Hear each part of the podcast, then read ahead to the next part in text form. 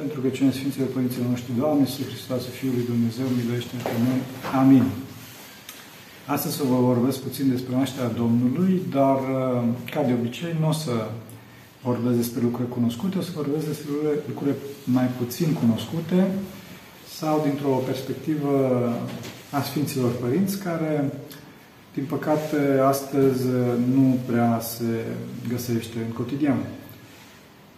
Întâi de toate trebuie să știți că nașterea Domnului a fost singurul lucru total nou în istorie, pentru că până, până în clipa respectivă, după cum spune și Ecleziastul, același lucruri au fost uh, uh, în continuu. Deșertăciune, deșertăciune, toate sunt deșertăciune, cum spune în Vechiul Testament. Și dacă spunea cineva, iată un lucru nou, un lucru nou, lucrul respectiv era în vremurile de vechi, în vremurile de demult și s-a pierdut, uh, s-a pierdut amintirea. De ce? Pentru că înțelegerea oamenilor și modul de gândire al oamenilor era același și din cauza asta, bineînțeles că niciodată nu poate să apară ceva nou. Singurul lucru nou, cum spuneam, din istorie, punctul zero în istorie, a fost întruparea lui Dumnezeu cuvântul. Adică Dumnezeu ce total transcendent, ce total dincolo de orice înțelegere, dincolo de orice uh, formă de materie, dincolo de orice, de orice putere de cuprindere a oamenilor, dintr-o dată a devenit, a devenit un mic copil, a devenit uh, materie. În cauza asta spune Sfântul Ioan, uh, teologul, și cuvântul s-a făcut trup. Uh, deci Dumnezeu, din cauza iubirii noastre pentru, pentru El, sau mai bine zis, din cauza iubirii Lui față de noi, a, s-a făcut, s-a făcut trup, deci a depășit toată această distanță imensă dintre El ca și cuvânt cu totul și cu totul imaterial, cu totul și cu totul transcendent, s-a făcut carne, da? S-a făcut trup. Pentru că Sfântul Ioan Teologul vorbește acolo de sarx, sarx, sarca, care înseamnă carne. E, carne, după cum știm, este sediul păcatului. Nu pentru că ea este păcat în sine, ci datorită faptului că este principalul centru de plăcere pentru noi, principalul centru de atracție pentru noi și pentru că suntem uniți cu carne, avem trup.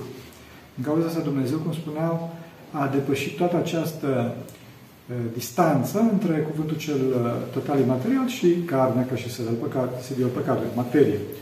Am spus că din cauza iubirii noastre față de El, ca să fim foarte, foarte drepți, a fost doar o singură persoană care l-a iubit pe Dumnezeu așa cum ar fi trebuit să-L iubească și aceasta a fost Maica Domnului. Spun Sfinții Părinți că Dumnezeu trei lucruri nu putea să le facă mai perfecte, E vorba de întruparea lui Dumnezeu cuvântului despre care vorbim, e vorba de fericirea Raiului și e vorba de Maica Domnului. Maica Domnului a avut uh, o minte atât de curată, o frumusețe atât de înaltă, o perfecțiune așa de e, uh, completă, da? încât e, uh, cu această frumusețe ei, cu această perfecțiune ei, a reușit să-L atragă pe Dumnezeu pe pământ și să-L facă om, să-L facă Fiul ei. Acum, acestea era profeții din Vechiul Testament, dar datorită faptului că oamenii erau foarte grosieri, nu puteau să înțeleagă toate aceste lucruri și așteptau un Mesia politic, dar acest Mesia politic nu își puteau imagina că este tocmai Iahve, tocmai Dumnezeu cel de necuprins, tocmai Dumnezeu cel total transcendent, care depășea absolut orice. Și în această așteptare a, a poporului ales, al poporului evreu, apare, cum spunea Maica Domnului și aceasta reușește să-L determine pe Dumnezeu să se întrupeze. Deci Dumnezeu a spus că da, acesta este clipa în care mă voi întrupa, aceasta este clipa în care mă voi împleti cu timpul, voi intra sub timp, voi intra în istorie.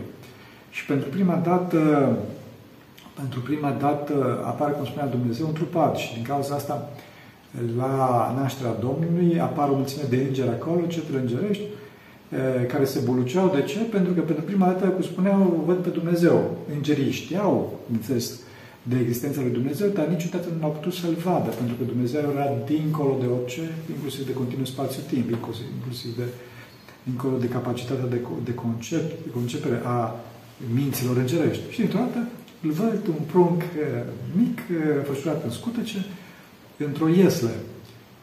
Și din cauza asta au fost atât de minunați, atât de, de, de, de, de surprinși, atât de bucuroși au fost uh, Sfinții Îngeri, că ceveau să strige, slavă pentru cei de sus lui Dumnezeu și pe voi pace, pentru oameni bunăvoire. Da? A fost o bucurie imensă în, în, în tot Universul, pentru că trebuie să știți că tot acest Univers este plin de îngeri. și plin de minți, plin de, de ființe noetice. Și aceste, aceste ființe, acești îngeri, se uită la noi ca la o arenă cosmică, încercând să ne ajute să devenim mai buni. Și în clipa în care unul dintre noi, luptându-ne ca niște gladiatori, încercăm să devenim mai buni și reușim să devenim mai buni, în clipa respectivă se naște o bucurie în cer mai mare decât bucuria pe care, să spun așa, tribunele au la un stadion sau în clipa în care un atlet câștigă medalia de aur la Jocurile Olimpice. O bucurie imensă. Deci din cauza asta, fraților, trebuie să ne luptăm să devenim mai buni, pentru că este victoria, victoria noastră împotriva morții, victoria noastră pentru bucuria întregului cosmos. Revenind la nașterea Domnului și la Maica Domnului, am spus că Mântuitorul s-a născut într-o iesă, după cum știți. De ce? Pentru că așa rânduită pronea lui Dumnezeu, da, a fost, am în față Sfânta Scriptură, spune, în zilele acelea a ieșit poruncă de la cezarul August, să se scrie toată lumea. Adică e vorba de un recesământ, e vorba de o regimentare globală, de, o, de, un, de un gest de forță, provenit foarte probabil din mândrie, a cezarului August. Trebuie să știți că pe nu-l chema August, August era porecla lui, pe el îl chema Gaius Octavianus. Însă Sfântul Apostol și Evanghelist Luca amintește că e vorba de cezarul August, pentru că Augustus înseamnă îndumnezeitul. Deci cezarul își asigura și titlul de Dumnezeu. Și deci Sfântul Apostol și Evanghelist Luca, care era un geniu al vremii sale, face o foarte fină atenționare că dacă cezarul se crezea pe sine Dumnezeu, în clipa respectivă o să apară Dumnezeu cel adevărat pe pământ. Și deci, în clipa în care Dumnezeu pământesc cezarul din vremea respectivă, împăratul din vremea respectivă, pentru că și cezar este totul poreclă, așa, împăratul din vremea respectivă a, a încercat să-și, să-și înregimenteze tot supus și în vremea respectivă apare Dumnezeu cel adevărat.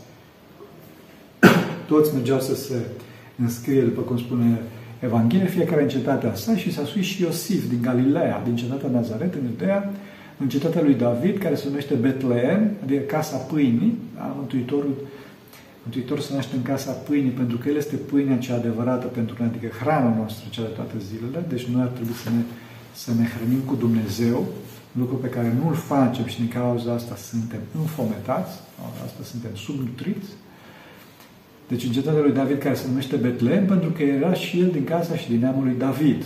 Aluzie la profețiile care spun că Inesia uh, a venit din casa lui David. Ca să se înscrie împreună cu Maria, cea logodită cu el, care era însărcinată. Deci Maica Domnului era însărcinată și nota bene, Maica Domnului era foarte, foarte tânără, era în jur de 16 ani, pe când Sfântul și Dreptul Iosif era un om foarte bătrân.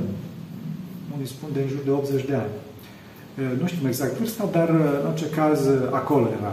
Deci gândiți-vă, apare în Betlehem, care până astăzi este un sat, mai ales pe vremea respectivă era vorba de un sat de nu știu câte zeci, poate sute de familii, sute de oameni, așa, apare într-o dată un cuplu, dacă vreți să spunem, un măreț prin caragiosul lui, uh, un bătrân împreună cu o fetiță, care gândiți-vă, fetița respectivă era și logodnica lui, da?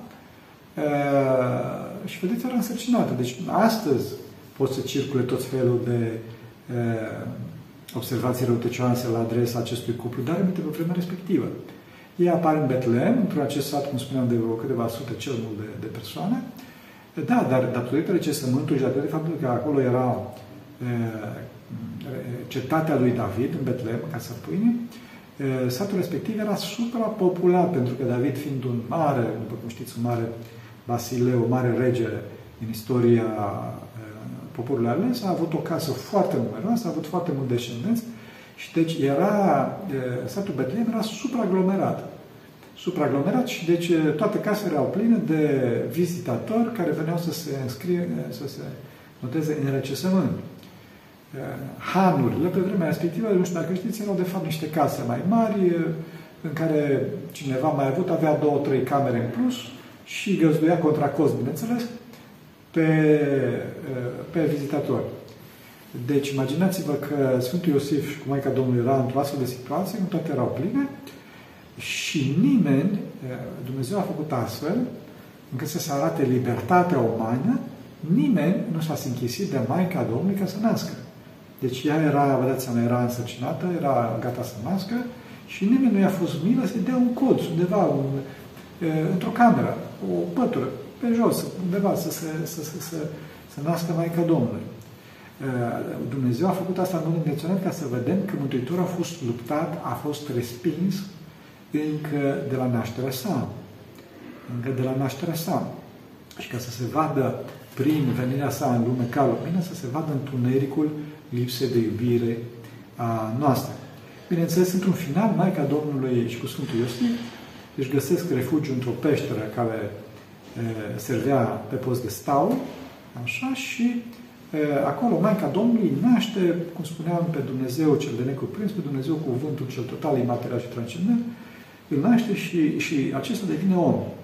Devine, e, pentru prima dată în istoria omenirii, se, se, Dumnezeu intră sub timp și devine om, deci se întâmplă unirea firilor firii dumnezești cu, firii, cu firea omenească și apare pentru prima dată tean, tean, teantropul, teantropul, deci Dumnezeul om. Ceea ce este foarte interesant aici este faptul că Maica Domnului îl înfășoară în scutece pe Mântuitorul și îl pune în iesle. Îl pune în iesle. De ce îl pune în iesle? În mod, pentru că în mod normal fi trebuie să-l țină în brațe. Maica Domnului fiind profet, fiind plină de harisme, cea plină de daruri, chehaitomeni, fiind de harism, știa că Mântuitorul, dacă nu ar fi, pus, nu ar fi fost pus în ieslea animalelor, adică să fie acoperit de către eh, răsuflarea caldă a animalelor eh, și, bineînțeles, eh, învelit în paie, dincolo de scutecele pe care le avea, Mântuitorul ar fi murit. Deci, frigul din noaptea respectivă, pentru că Mântuitorul s-a născut noaptea, da? frigul din noaptea respectivă era atât de mare încât meritorul, dacă nu stătea în iese și nu era acoperit de răsuflarea caldă a animalelor din staulul respectiv, meritorul ar fi murit. Asta că se împlinească o profeție la, la profeții Vechiului Testament care spun că boul și măgarul au cunoscut ieslea stăpânului, stăpânului său, dor. Dar tu nu mai cunoscut pe mine, Israele. Înțelegeți? Deci Mântuitorul a fost de la început luptat, după că am văzut și la început a avut asceză. A avut asceză. Și eu cunosc pe cineva în Sfântul Munte care a vrut să afle cum a fost în noaptea de Crăciun și e, așa a rânduit Bunul Dumnezeu că l-au pus pe respectiv, l-au pus paznic de noapte.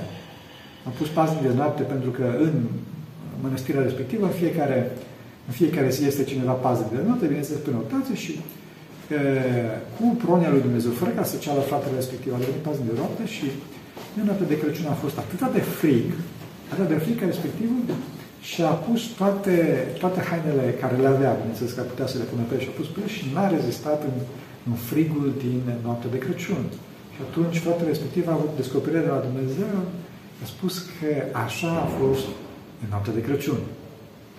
Deci încă de la început, Mântuitorul uh, a, a avut o asceză cruntă, trebuie să știți ca Dumnezeu și om adevărat și perfect. Deci toate fazele astea cu căsuțe și cu milușești și așa mai departe nu au existat.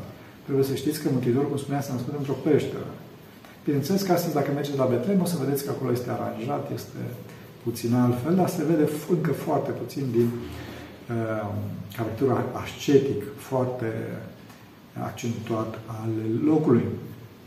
După care spune Sfânta, Sfânta Scriptură, și a născut pe Fiul Său cel unul născut. Cel unul născut, de fapt, este o traducere care e foarte dificil de făcut. Prototokos este în, în textul original, în greacă. Prototokos, cel întâi născut, înseamnă că era afierosit Domnului, era vorba de Sfântul Domnului. În legea mozaică, totdeauna Dumnezeu, partea lui Dumnezeu era întâi născut, cel care se năștea întâi de toate. Da?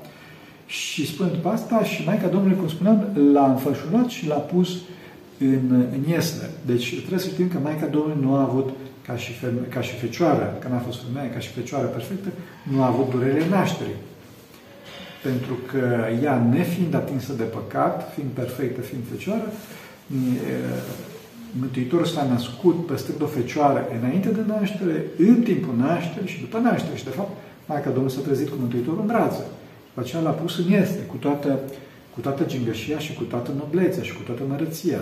Nu este vorba de faptul că Maica Domnului a avut uh, chinurile naște și mai departe, chiar dacă anumiți, anumiți uh, scritori bisericești amintesc la un moment dat, dar aceștia nu sunt, de fapt, într-un singur loc se amintește, nu sunt primiți de către biserică. Deci, cum spunea Maica Domnului, a născut fără niciun fel de, fără niciun fel de stricăciune, pentru că, spun iarăși Sfinții Părinți, Sfântul Grigore Palama, de exemplu, spun cum a putut să vină în lume restauratorul lumii stricând, stricând Fecioria Maicii Domnului, stricând ceva.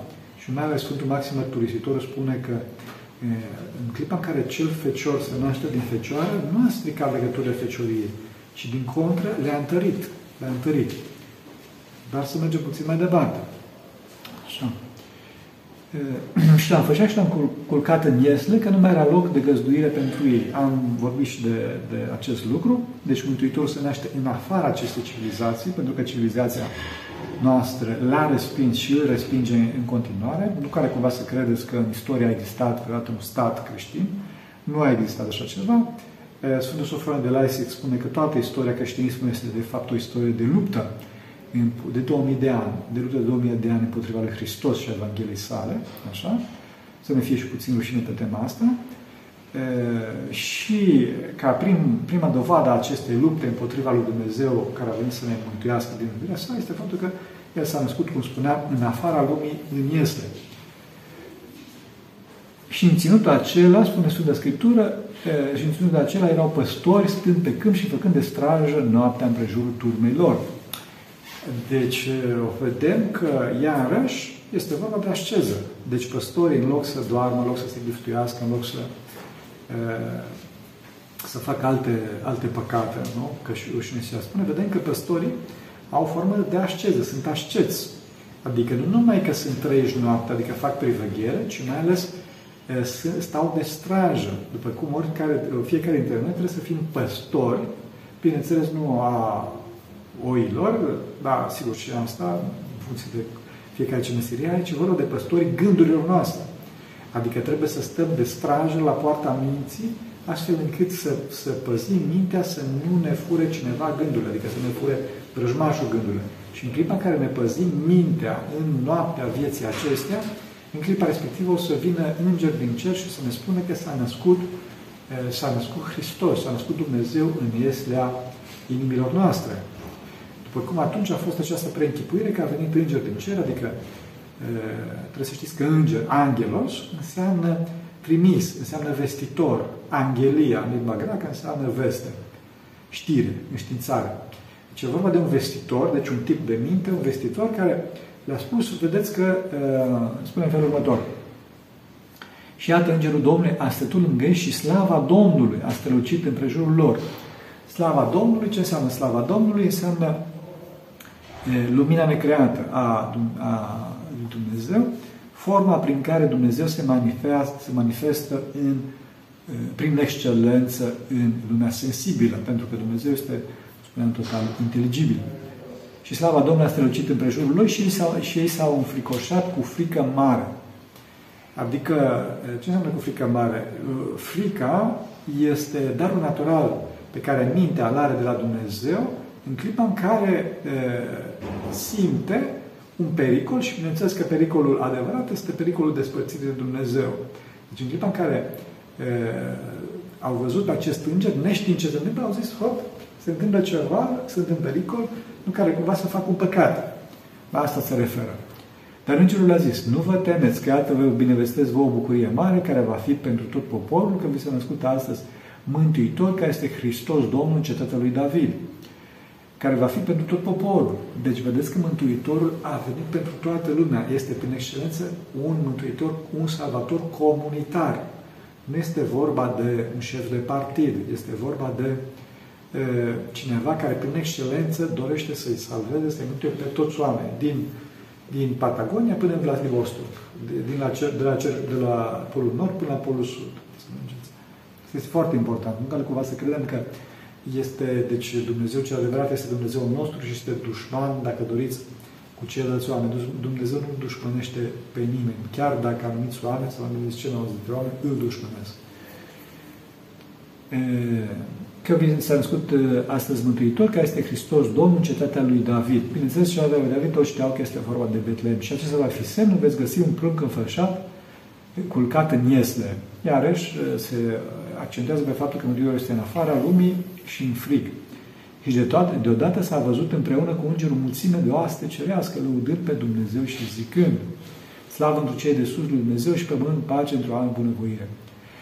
Deci gândiți-vă, gândiți-vă ce bucurie mare pe îngeri, cum spuneam, când au văzut pentru prima dată pe Dumnezeu cel de necuprins, cel de neimaginat, l-au văzut într-un, într-un bebeluș, uite așa.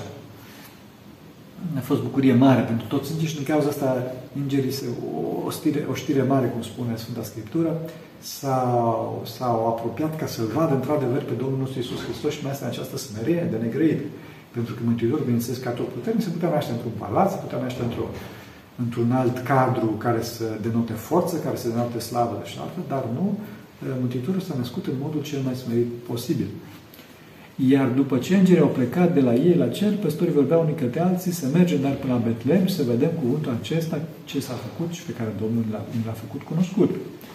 Deci acest lucru e, contrastează foarte puternic cu ce, ce, ce a făcut și ce face societatea astăzi. Pentru că, vedeți, deci nu numai că păstorii erau într-o, într-o dispoziție ascetică, totală, adică privegheau noaptea și mai ales își păzeau oile, da? care oi erau turme multe și de ce, de, depindea viața lor de, de producția oilor respective, și își lasă toată această avere a lor, toată averea lor care era oile, și zice, mergem, facem asceză, mergem, ne ducem la, la, la Betlehem ca să vedem ceea ce ni s-a, ceea ce ni s-a vestit de către vestitor, de către angelos, de către înger.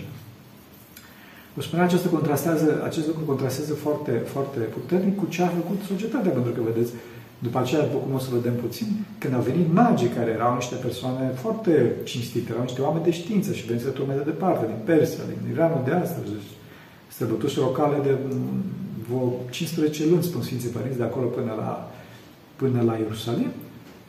Acești soli foarte oficiali, acești, aceste oficialități, când spun unde este, unde este Mântuitorul, unde este regele lui Israel, și toți știu că este în, în Betleem, nimeni nu se închisește să meargă 2 km cât era de la, de la Ierusalim până la Betlehem, să vadă, domnule, ăștia au venit tocmai din Persia ca să uh, au venit tocmai din Persia ca să vadă pe regele Israel și nimeni nu s-a închis niciun din cărturarii și din, din, din învățătorii de legea evreilor să se ducă să vadă până în Betlehem tot ce se întâmplă. Singurul lucru, singurul care s-a închisit de toată treaba asta a fost, bineînțeles, Irod, care și-a trimis armatele ca să-l omoare pe, pe regele lui Israel. Și bineînțeles că a făcut un genocid, dar să nu anticipăm. Deci, cum spuneam, păstorii, ca și oameni simpli, s-au dus. S-au dus, au făcut această osteneală, acest efort ascet, să-L vadă, să vadă pe Dumnezeu. Și văzându-l, au vestit cuvântul grăinilor despre acest copil. Și bineînțeles că s-au, s-au închinat. Și grăbindu-se, au venit și au aflat pe Maria și pe Iosif și pe prunc, culcat în iesle, deci cu mult zel, cu multă hărnicie, cu mult dor, cu multă determinare și văzându-l, au vestit cuvântul grăit lor despre acest copil. Și toți câți auzeau se mirau de cele spuse lor de către păstori. Uh, nu știu dacă observați, deci au făcut public toată treaba asta. Au făcut public și toată lumea se mira, adică era vorba de o știre care a făcut senzație. Da? Și, din păcate, această știre a venirii lui Mesia, care era confirmată de înger, de așa departe, oamenii au uitat-o, pentru că oamenii sunt foarte, foarte nepăsători la Dumnezeu. Pentru că noi suntem foarte superficiali la cele dumnezeiești. Și pe oameni, de fapt, nu interesează știrea în sine. Pe oameni îi interesează e, acel pușeu de dopamină, acel pușeu de plăcere, că am aflat ceva nou. Astăzi aflu ceva nou, mâine încă ceva nou, pe mâine încă ceva nou, dar nu rămân nimic. Și din cauza asta amintește Sfântul Evanghelist Luca că spre deosebire de această superficialitate gnosiologică a lumii actuale și a lumii din trecut, a, a omenirii, spune, iar Maria păstra toate aceste cuvinte punându-le punându în inima sa. Adică Maica Domnului nu era superficială, ci Maica Domnului ca și, ca și persoana perfectă înțelegea totul și ținea totul în inima sa. nu trecea, cum spuneam, superficial ca și gâștele prin apă peste și s-au întors păstorii slăvind și lăudând pe Dumnezeu pentru toate câte auzise și văzuse pe cum le se spusese. Deci vedem că o mulțime de, o mulțime de întâmplări, o mulțime de întâmplări au loc și cu toate astea lumea nu ia în seamă, nu ia în seamă. Sunt, sunt și suntem bolnavi de o întunecare a minții, bolnavi de nesimțire, care se vede foarte bine din uh, toată această uh, desfășurare a evenimentului al nașterea Domnului. Nimeni s-a dus, nimeni nu s-a dus în, în, în Betlehem ca să vadă, s-au dus păstorii care au simplit și după aceea s-au dus oameni de știință, adică magii. Da? Magii, după cum spuneam la un moment dat, au apărut în Betlehem după 15 zile. Deci, cu toate că noi sărbăm, sărbăm în acea zi, cu toate astea, venirea magilor a venit după un timp foarte îndelungat, deci după 15, 15 luni. Și să vedem acum și episodul magilor. Da, iar după ce s-a născut Iisus în Betlehem, iudei, iudei, în zilele lui Irod, regele, iată, magii de la răsărit, cum am spus, din Persia, au venit deci din Iranul de astăzi, deci de la o distanță apreciabilă și să nu uităm că să nu uităm că astăzi este o adevărată performanță să vii din, din Iran până în Israel, dar aminte pe vremea respectivă. Așa? E, au venit în Ierusalim întrebând, unde este regele iudeilor cel ce s-a născut? Căci am văzut la răsărit steaua lui și am venit să-l închinăm lui. Trebuie să știți că e, acești magi din răsărit aveau profeții din, în principal din perioada captivității din Babilon, prin care se spunea că o să vină Mesia în Israel și o să vină vestit de stea. Și acum au venit acești magi care tradiția spune cu toate descriptorile, nu spune lucrurile astea că au fost trei, așa, și au venit și vedeți că steaua s-a ascuns de ei, pentru că steaua și pronia lui Dumnezeu dorea ca ei să, să ajungă în Ierusalim. De ce? Ca să arate încă o dată nesimțirea. Nesimțirea și ura oamenilor față de, față de Domnul nostru Isus Hristos care s-a născut. De ce nesimțire? Cum spuneam, pentru că și auzind regele Irod s-a tulburat și tot Ierusalim împreună cu el. Deci am spus că a fost o, o veste care a făcut foarte mare senzație, foarte mare vâlvă, dar nimeni nu s-a dus în Betlehem să vadă de fapt domnule ce se întâmplă. Dacă magii au reușit să, deci au, au mers 15 luni cu cămilele și cu așa, în condițiile de, de vânt, ploaie, fric și toate celelalte, pentru că 15 luni înseamnă, e serios, mai bine de un an au călătorit pe oamenii aceștia. Cu toate astea, evreii nu s-au, nu s-au simțit de merg, cum spuneam, 2 km sau 5 km cât, cât este din Ierusalim, era din Ierusalim până în Betlehem, pentru că asta nu știu dacă știți, Betlehem este o suburbie a orașului mare, a Ierusalimului. Deci este fenomenală nesimțirea, nesimțirea evreilor din vremea respectivă și a, în general a societății de astăzi relativ la Domnul nostru Isus Hristos.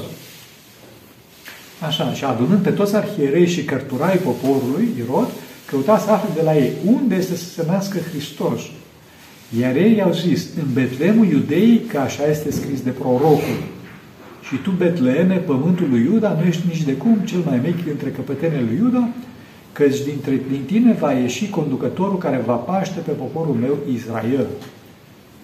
Deci, după cum vedem, cărturarii și arhierei poporului știau foarte bine unde se, nască, unde se va naște Isus Hristos. Bineînțeles că aici nu spune Sfântul Apostol și Evanghelist Matei de la, de la care proroc este luată profeția, e prorocul, prorocul Mihail, bineînțeles. Ceea ce este fenomenal aici este faptul că arhierei nu-L vând pe Isus cu 30 de arginți ca și Iuda, ci îl vând pe de gratis. Irod era, nu era evreu, Irod era idumeu. Deci exista profeția pe care toți știau că nu va lipsi scetrul din Iuda până când nu va veni izbăvitorul, până când nu va veni Mesia. Și toți așteptau treaba asta și Irod era primul, eh, și, și Irod știa această profeție, Irod era primul eh, împărat din eh, din noul stat, să zic, din statul Israel, care nu era evreu. Și din cauza se temea foarte tare că o să vină noul rege care s-a născut după cum, după spusele magilor. Ei, Evrei știau treaba asta, știau și îl urau foarte tare pe, pe Irod, care era idul meu, era străin de neam. Și mai ales că Irod, după cum se știe foarte bine din istorie, din, din uh, izvoarele istorice, de la Iosif Flaviu și așa mai departe, că Irod era un rege vasal uh, romanilor, pe care evreii urau de moarte ca și cotropitori, ca și stăpânitorii iudeilor, și era și dincolo de asta era un rege foarte, foarte dur, un rege brutal, un rege barbar. Și cu toate astea, după cum vedeți, îl vând pe Mântuitorul pe de gratis. Pe de gratis. Îi spune, da, acolo, pe trei de ei. Înțelegeți? E fenomenal, e fenomenal comportamentul. Și noi astăzi, până astăzi facem acest lucru de dragul de a intra în grațiile stăpânitorilor, în grațiile celor care ne stăpânesc sau din punct de vedere uh, au ne stăpâniri cu forța, da, politico-militare, sau ne stăpâniri, de exemplu, sentimentale. Cineva, de exemplu, Uh, pe care îl iubim foarte mult, este pătimaș. Atunci Irod, chemând în ascuns pe magi, a aflat de la ei lămurit în ce vreme s-a arătat steaua. Și trimițând la Betlehem le-a zis, merge și citească cu deamănuntul despre pruc și dacă îl veți afla, vestiți-mi și mie că a venit și eu să mă închin lui. Deci, după cum vedeți, singurul interesat este Irod. Este Irod, nu? Nici vorbă de arhierei, la care erau chiar oamenii lui Dumnezeu, cum spuneam, nici vorbă de cărturari. Iar ei, ascultând pe rege, au făcut ascultare, da? chiar de regele Irod, care, după cum spune, era barbar, dar tot cu toate astea, poronia lui Dumnezeu l-a pus rege, au plecat și iată, steaua pe care văzuseră răsărit mergea înaintea lor, până ce a venit și a stat deasupra unde era pruncul. Deci, după cum vedem, steaua s-a ascuns. De ce veniseră din Persia până să ies contrar mișcării stelelor, mișcării normale a stelelor datorită mișcării aparente datorită rotației Pământului, vrea să ies contrar această stea, călăuzindu-i, s-a ascuns de ei în Ierusalim, astfel încât ei să fie forțați să aibă acest dialog cu Irod, să-i, să facă cunoscut lui Irod această, această veste și, bineînțeles, la întreaga cetate, ca să se vadă, cum spuneam, ura lui Irod și, bineînțeles, indiferența și nesimțirea tuturor celorlalți. Și după asta apare iarăși și spune că această stea mergea înaintea lor, deci într-o direcție contrară, pentru că dacă Iranul, Persia, este în est, Betlemul este în sud, relativ la Ierusalim, și zice, și mergea înaintea lor până ce a venit și a stat deasupra. Unde era pruncul. Bineînțeles că nicio stea nu poate să stea deasupra. Deci dacă vă uitați pe cer, bineînțeles dacă nu este poluare sau nu, o să vedeți că nicio stea nu stă deasupra niciunde. Pentru că stelele, după cum știm, sunt la distanțe enorme de pământ și nu poate să indice un loc și mai ales o casă o casă. Deci steaua aceasta era o stea foarte ciudată, era o stea inteligentă, după cum spun Sfinții Părinți, era vorba despre un înger, este vorba despre Sfântul Arhanghel Gavril, pentru că el este responsabil, a fost și este responsabil de ceea ce Sfinții Părinți numesc economia, adică întruparea lui Dumnezeu cuvântul. Și de Sfântul Arhanghel Gavril a venit, le-a arătat uh, acestor magi unde, unde este casa cu Sfânta Familie. Acum trebuie să știți, poate că ar fi bine să spunem și lucrul ăsta, magii din vremea respectivă erau de fapt oameni de știință, deci oameni foarte învățați care erau numiți magos, magii, în limba greacă.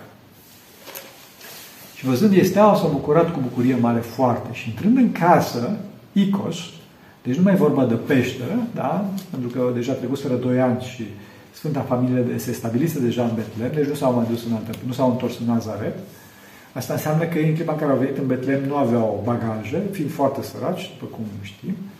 Așa. E, și întâlnind în casă au văzut pe prunc împreună cu Maria, mama lui, și căzând la pământ s-au închinat lui. Și deschizând vistările lor, i-au adus lui daruri. Aur, tămâie și smirnă. Aur, e, pentru că era împărat, deci l-au recunoscut de împărat, tămâie, pentru că l-au recunoscut de Dumnezeu, și smirnă, pentru că Mântuitorul urma să pătimească. Urma să moară pentru, uh, uh, să guste amărăciunea, amărăciunea morții pentru, pentru, pentru păcatele noastre. Da. Iar luând înștiințare în vis, să nu se mai întoarcă la Irod, pe altă cale s-a dus în țara lor. Deci, după cum vedeți, ies din ascultarea regelui prin descoperire de la Dumnezeu. Prin descoperire de la Dumnezeu. Deci, cu toate că ei știau că Irod uh, este un barbar, de fapt, cu toate astea au făcut ascultare pentru că Dumnezeu l-a pus, au făcut ascultare de instituție. Este foarte important. Dar în clipa în care Dumnezeu vorbește, Dumnezeu este mai presus de orice instituție pământească. Și cum spuneam, ei au avut descoperire, după cum notează Sfântul Apostol și Feghez Matei, au avut descoperire să plece pe, pe altă cale. Deci, după cum vedeți, pronia lui Dumnezeu face astfel lucrurile încât să arate dispozițiile din inimii, chiar dacă aceste dispoziții din inimii sunt dispoziții de ură și din cauza asta Irod s-a, s-a mâniat foarte și a trimis armată ca să-i ucidă pe toți pruncii de 2 ani și mai jos din Betlehem și din împrejurimi. Înainte însă să ucidă pe acești prunci, tot așa, Dumnezeu intervine în viața Sfintei Familii și spune lui Iosif să plece după plecarea magilor, iată, Îngerul Domnului se arată în visul lui Iosif zicând, scoală-te, ia pruncul și pe mama lui, adică nu pe pruncul tău, nu uh, ce este, este doar mama lui, deci tu nu ești tatăl lui, e foarte clar, pentru că Maica Domnului era fecioară, așa? Deci Iosif avea doar, doar poziție de protector, nu era și tată, era doar tată uh, în fața lumii și nu în realitate, pentru că Maica Domnului, după cum spuneam, a rămas pură fecioară, scoate, ia pruncul și pe mama lui și fugi în Egipt. Și stai acolo până ce îți voi spune, fiindcă Irod are să caute pruncul ca să-l ucidă. Deci vedeți că în spatele patimilor umane, în spatele urii umane, Dumnezeu totdeauna lucrează planul de mântuire a oamenilor și totdeauna Dumnezeu este la, la cârmă. Înțelegeți? Deci nu ne panicăm niciodată.